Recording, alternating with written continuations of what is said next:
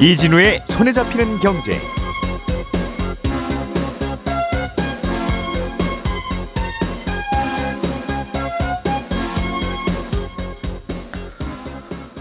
안녕하십니까 이진우입니다.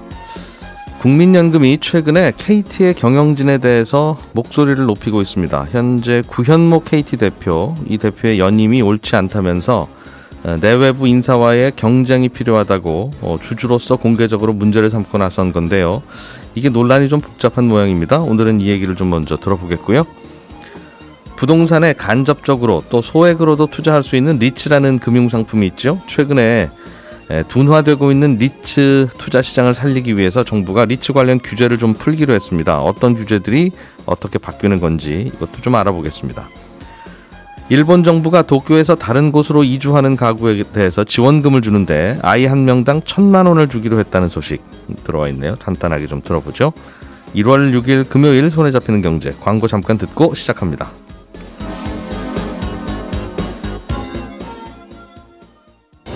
우리가 알던 사실 그 너머를 날카롭게 들여다봅니다. 평일 아침 7시 5분 김종배의 시선 집중.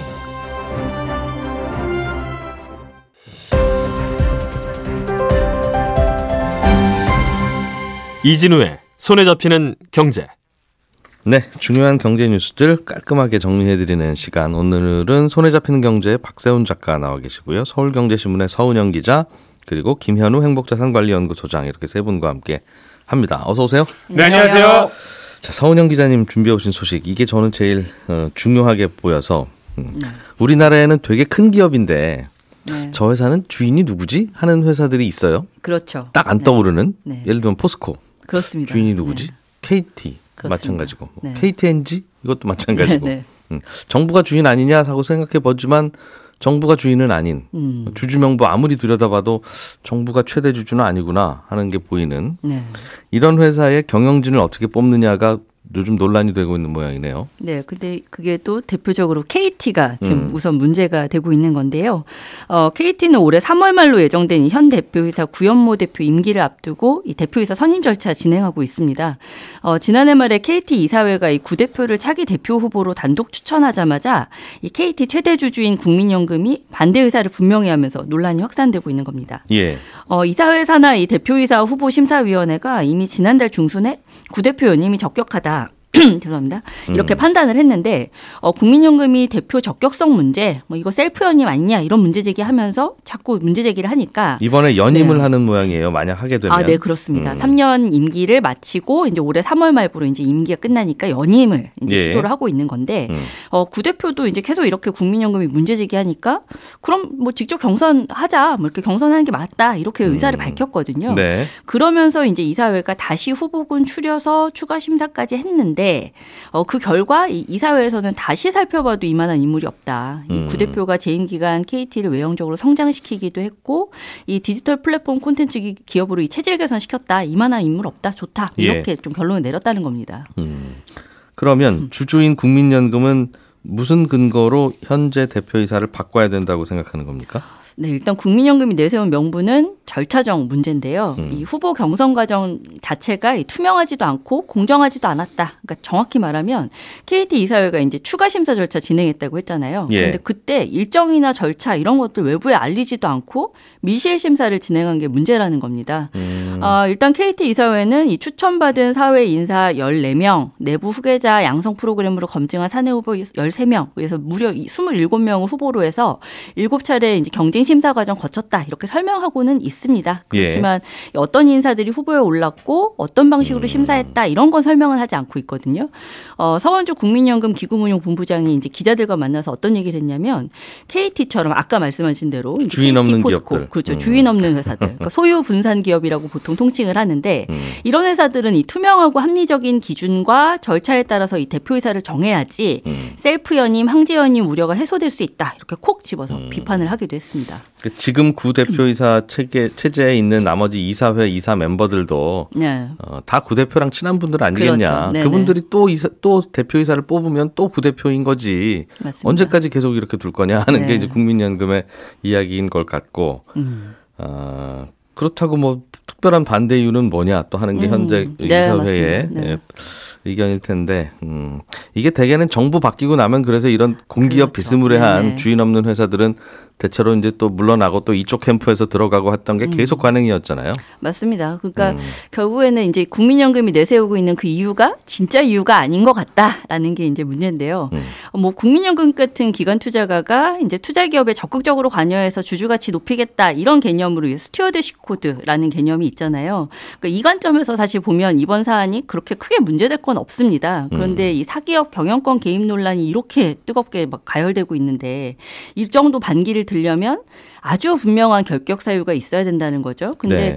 뭐그 대표의 아킬레스건은 제가 좀 이따가 말씀을 드리겠습니다만 경영 성과만 놓고 보면 훌륭하거든요. 음. 이 국민연금 입장에서도 사실 KT 덕에 작년에 돈을 많이 번 게 이 취임 후에 주가도 70% 넘게 올랐고요. 영업이익도 크게 늘면서 이 배당도 40%가량 늘렸습니다. 예. 어, 이런 점에서 이제 국민연금 명분이 다소 약하다라는 얘기가 나오는 건데, 아, 그래서 이제 국민연금이 주주권 행사를 명분으로 사기업 경영에 개입하고 있는 거 아니냐, 이 나아가서 이제 정권 바뀌니까 정권 차원의 입김 작용하는 거 아니냐, 이런 문제 제기가 나오는 건데요. 예. 어, 정치권하고 업계에서 얘기를 좀 들어보면, 이 KT 이사회의 일부 전임 정권과 가까운 인사들이 포진을 하고 있다라는 거죠. 근데 이 점을 현 정부에서 상당히 불편하게 보고 있다. 이런 분석이 적지가 뭐 않습니다. 이쪽이든 저쪽이든 캠프 인사들 가서 있기로 네. 유명한 회사죠. 네, 맞아요. 예. 이게 대표적으로 지금 일단은 사회이사 중에서도 세명이 그냥 전 정부 음. 인사로 꼽히고 있는데 특히나 이제 어제 같은 경우에는 이 참여정부 수석비서관 출신인 이강철 사회이사가 사임 의사를 밝힌 사실이 어제 좀 보도가 됐습니다. 조금 예. 이거는 어제 뭐 사임 의사 밝힌 건 아니고 조금 더 시점이 지- 전이긴 한데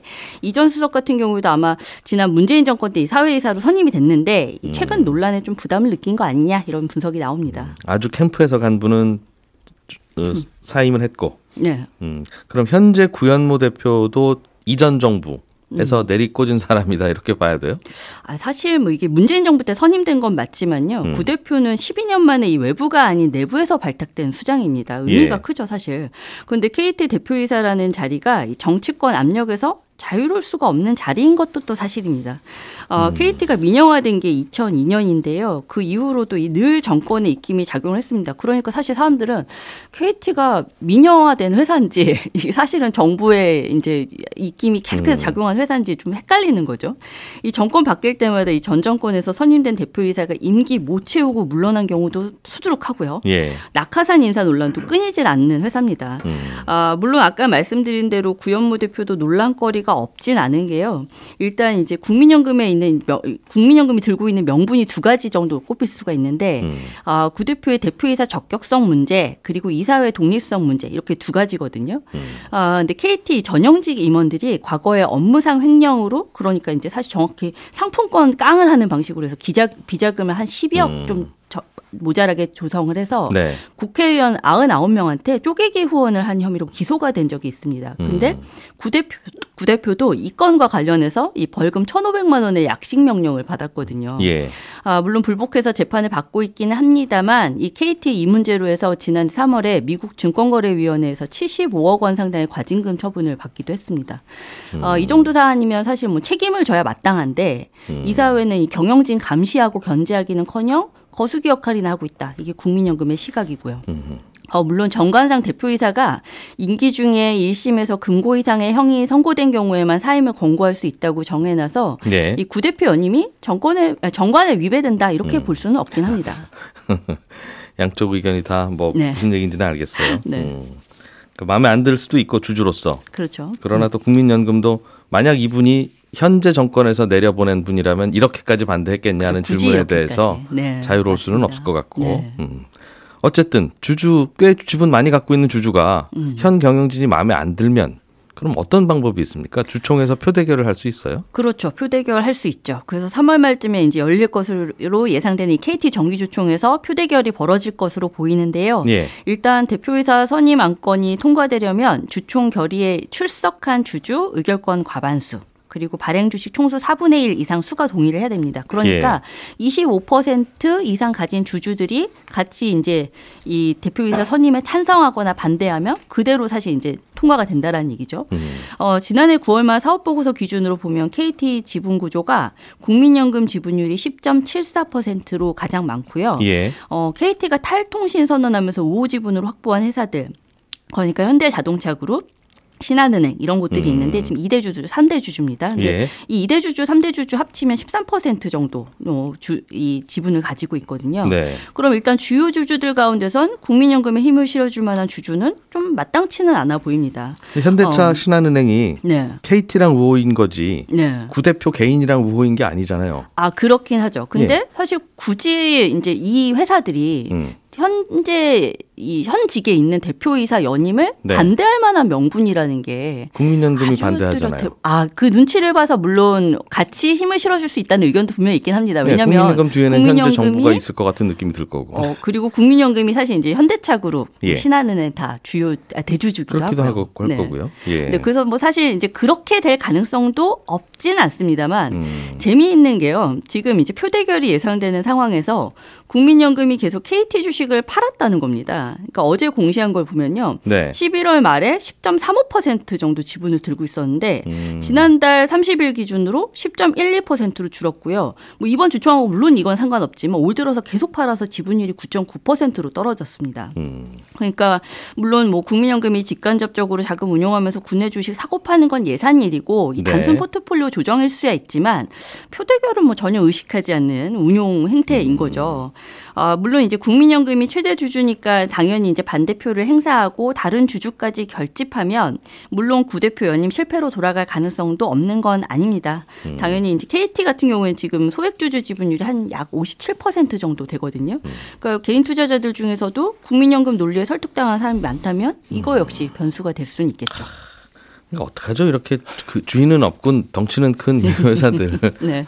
정보 바뀔 때마다 경영진들이 사실상 물갈이 됐다시피 하면서 그렇습니다. 왔다 갔다 했는데 네. 앞으로도 계속 할 수, 계속 이럴 수는 없지 않느냐는 네, 명분은 네. 뭐 옳은 것 같고 그걸 왜 하필이면 나 때부터 하려고 하느냐는 것도 네. 문제인 것 같고 그러네요. 음, 알겠습니다. 자, 박 작가님. 네. 일본 정부가 도쿄로 도쿄로 사람들이 몰리는 걸 막으려고 네. 도쿄에 살던 가족이 다른 지역으로 이사를 가면 아이 한 명당 천만 원 주는 그런 정책을 꺼내든 모양이에요. 그렇습니다. 서울의 인구가 밀집되는 걸 막기 위해서 서울에 살고 있던 가족이 수도권 밖으로 이사를 갈때 예. 아이 한 명당 천만 원을 정부가 주겠다고 하면 서울 사는 사람들이 다른 지역으로 이사를 갈까요? 안 갈까요? 음. 저는 안 그럴 것 같긴 한데 일단 일본 정부는 지금 그 정책을 쓰고 있는 겁니다. 음. 일본도 우리처럼 수도인 도쿄에 사람들이 몰리고 다른 지역은 인구가 줄고 있거든요. 예. 도쿄로 가야 이른바 좋은 대학들도 있고 월급 많이 주는 기업들도 있으니까 취업도 상대적으로 잘 되고 이런저런 일할 기회들이 많으니까 점점 더 도쿄로 특히 젊은 세대들이 많이 몰리고 있거든요. 예. 그런데 이렇게 대도시로 젊은이들이 몰리게 되면 결혼하고 출생률은 아무래도 좀 떨어지게 됩니다. 음. 대도시는 물가가 비싸고 집값도 비싸고 그러니까요. 예. 그러다 보니까 일본이 전체적으로 출생률이 좀 떨어지고 있고요. 음. 지방은 인구가 없고 그런 일이 계속 벌어지고 있는데 그래서 일본 정부가 도쿄와 도쿄도의 인구를 줄여, 줄여보겠다는 목표로 2019년에 도입했던 정책 중에 하나가 음. 도쿄도 밖으로 이사를 가면 돈을 주는 겁니다. 도쿄도는 음. 우리로 치면 이제 수도권인 셈인데 예. 수도권 거주자가 지방으로 가서 취업을 하거나 창업을 하면 천만 원에서 삼천만 원을 주고요, 일단. 음흠. 이때 아이가 있으면 지금은 만 18세 미만의 아이 한 명당 300만 원 정도를 줬는데 네. 이 지원금을 4월부터는 천만 원으로 올리는 겁니다. 음. 그러니까 3배 올리는 거죠. 중앙 정부가 절반 주고 이제 지자체가 절반 주는 그런 구조인데 예. 물론 이제 지원금을 받으면 지방에서 최소 5년간 거주해야 되고 5년 못 살고 다시 도쿄로 돌아가면 지원금 반납해야 되는 그런 구조입니다. 네. 이렇게 지원금을 줘서 2010, 2027년까지 도쿄 인구 만 명 정도가 지방 도시로 이주하기를 일본 정부는 바라고 있는데 음. 아직은 큰 효과를 못 보고 있는 것 같은 게 도쿄도에서 다른 도시로 이주해서 지원금 받은 건수가 음. 지난 4년간은 1,500건 정도밖에 안 되거든요. 음흠. 4월부터는 이제 아이 지원금 3배 더 주는 파격적인 조치를 그래서 내놓긴 했지만 예. 효과가 있을지는 더 두고 봐야 알 것 같고요. 음. 근데 어제 또 재밌는 재밌다고 하긴 좀 뭐하지만 일본 정부 의 정책을 반기를 드는 것 같은 느낌의 보도가 하나 나왔는데 일본 안에서 네. 네. 도쿄 도지사가요. 도쿄에 사는 가구에 자녀 장려금으로 1인당 5만 원씩 주겠다라는 겁니다. 만 18세 음. 이하만 해당이 되긴 하는데 한 번 한 번 딱 한 번 1년에 한 번. 1년에 한 네. 번. 근데 이게 5만 원이라고 하면 좀 작게 느껴지긴 하지만 도쿄의 18세 이하 인구가 약 190만 명이거든요. 예. 이게 부모 소득, 소득 수준하고 상관없이 지급을 하는 거니까 음. 연간으로 대략 한 1조 원 이상 들어가는 대규모 복지 정책인 겁니다. 예. 근데 일본 정부는 도쿄에서 제발 좀 이사 가라. 돈 줄 테니 좀 날아가라 하고 있는데 도쿄 도지사는 도쿄에 살면 아이들한테 지원금을 줍니다. 라고 하는 거라서 음. 굉장히 좀 묘한 상황이 펼쳐지긴 했습니다. 어제. 그렇군요. 음. 예, 김현우 소장님. 네. 음, 정부가 요즘 부동산 규제들을 빠른 속도로 풀고 있는데 네. 리츠 규제도 좀 풀기로 했어요. 이게 부동산 관련 규제를 푸는 쪽입니까? 네, 리츠 부동산 관련 그러니까 리츠가 부동산에 투자할 수 있는 여러 가지 환경들을 조금 더 어, 수월하게 해주겠다라고 볼 수가 있는데요. 리츠라는 예. 게 이제 돈 모아서 부동산에 투자하고 거기서 음. 나누, 나오는 뭐 매각 차익이나 임대료 이런 것들을 배당 형태로 나눠 갖는 상품이죠. 음. 리츠 회사 주식은 주식장에 상장돼 있어서 아, 잘게 자른 그냥 부동산 지분을 누구든 주식의 형태로 가질 수 있다 이렇게 볼 수가 있는데 최근에 부동산 시장도 안 좋고 또 금리도 오르다 보니까 그런 리츠들의 주가가 굉장히 많이 빠졌습니다. 음. 그리고 새롭게 리츠를 상장하려다가 작년에 올해로 연기한 그런 기업들도 많이 있고요. 음. 아, 그래서 이런 리츠 투자 시장을 좀 살리기 위해서 개선 방안이 어제 발표가 됐는데 뭐 불필요한 그동안의 규제를 조금 완화하겠다. 라고 돼 있으나 예, 규제가 있었어야 될 것 되는 이유들이 있었던 규제들을 어, 지금 풀어주는 음. 내용이라고 보시면 될 것 같습니다. 전체적으로 봤을 때는 리치에 적용됐던 그 규제들이 완화되긴 하는데 어떤 돈, 내용이에요? 예, 돈을 네. 일단 조달할 수 있는 방법이 늘어나고요. 음. 그리고 리치가 투자할 수 있는 대상도 약간 여유로워진다. 이런 방식입니다. 돈을 조달하는 건 그냥 리츠를 만들어서 네. 이거를 상장시켜서 그렇죠. 이 조각 조각들을 팔면 네. 그게 돈을 조달하는 방법이죠. 그렇습니다. 음. 그게 이제 처음 돈을 조달하는 방법이고 이건 뭐 주식이 예, 시장에 상장할 때 마찬가지로 하는 방법이죠. 네. 그런데 그 다음에 실제 부동산에 투자하는 과정에서도 돈이 필요할 거예요. 아, 그럴 때는 리츠가 이제 대출을 받거나 채권을 발행하는 식밖에 안 되거든요. 아, 건물 하나 더 사고 싶다 리츠가. 혹은 뭐 중간에 잠깐 자금이 필요하다. 필요하면 네. 은행에서 대출 받을 텐데. 그렇습니다. 혹은 음. 채권을 발행해야 되고 예. 다만 이제 CP 기업 어음은 발행이 불가능합니다. 음. 그러니까 이 대출이 필요하거나 채권을 발행해야 되는 이유가 우리가 집 살 때도 다 내 돈으로 하는 경우는 거의 없잖아요. 예. 대출 받아서 대출 끼고 집 사는 것처럼 음. 리츠도 부동산을 어, 사들일 때 대출을 끼고 삽니다. 근데 요즘 같은 상황에서 이렇게 금리가 막 오르게 되면은 뭐 대출도 비용을 줄이기 위해서 갈아타야 그래야 그나마 이제 수익이 좀 늘어날 수가 있고요. 예. 또 대출 만기가 도래하면 음 어디선가 또 자금을 끌어와야 되는데 그 대출 이자가 너무 비싸면 어 채권을 발행하거나 이렇게 돈을 조달해야 되는데 채권 같은 경우에는 발행하는데도 좀 절차가 복잡하고 그런 문제가 있죠. 그래서 어 기존에는 단기적으로 자금이 필요하면 이 전, 전자단기 사채라는 그 채권의 일종인데 만기가 1년 안쪽인 그런 채권들을 발행해가지고 단기 자금을 조달하는 방식으로 약간의 음. 편법을 써왔거든요. 근데 앞으로는 이 리츠들도 기업보험을 발행할 수 있도록 허용하는 겁니다. 음. 근데 기존에 그러면 왜 기업보험 CP를 발행하지 못하도록 해놨냐 리츠는 잠깐, 잠깐 돈 빌리는 건데 네. 짧게 기업보험 모든 회사가 다 발행하는 거니 그렇죠. 리츠도 발행할 수 있게 해주는 게 왜 나빠요? 네, 그게 사실은 투자자 보호를 위해서예요. 그러니까 채권은 발행하려면 예. 그 투자자들이 그 위험 어쨌든 부채가 늘어나는 거고 빚이 늘어나는 거니까 음. 투자자들이 그 위험을 알 수 있도록 일단 금융위원회에 증권신고서 제출해야 되고 공시를 해야 됩니다. 음. 그런데 CP 기업보험 같은 경우에는 만기가 1년 이상이면 이것도 공시는 해야 되긴 하는데 네. 1년 미만이면 이 증권 신고서 제출 의무가 없어요. 그래서 기업들이 필요한 돈 필요하면 CP를 많이 발행하죠. 네, 예. 맞습니다. 음. 근데 이 리츠라는 거는 정말 불특정 다수의 많은 개인 투자자들이 섞여 있을 수 있고 그런 것들이 공시가 잘 안 된다 보면 예, 음. 건전성에 문제가 생길 수 있다고 해서 이 CP 발행은 막아놨었는데 그러니까 부실해지면 안 되니까 좋은 안전장치인 겁니다. 음. 근데 지금 현재 시장이 대출도 어렵고 또 채권 시장도 어렵고 이러다 음. 보니까 이 CP를 허용하겠다라고 하는 건데 그러면 그 안전장치는 어떡하냐 마음대로 찍어낼 수 있는 거 아니냐.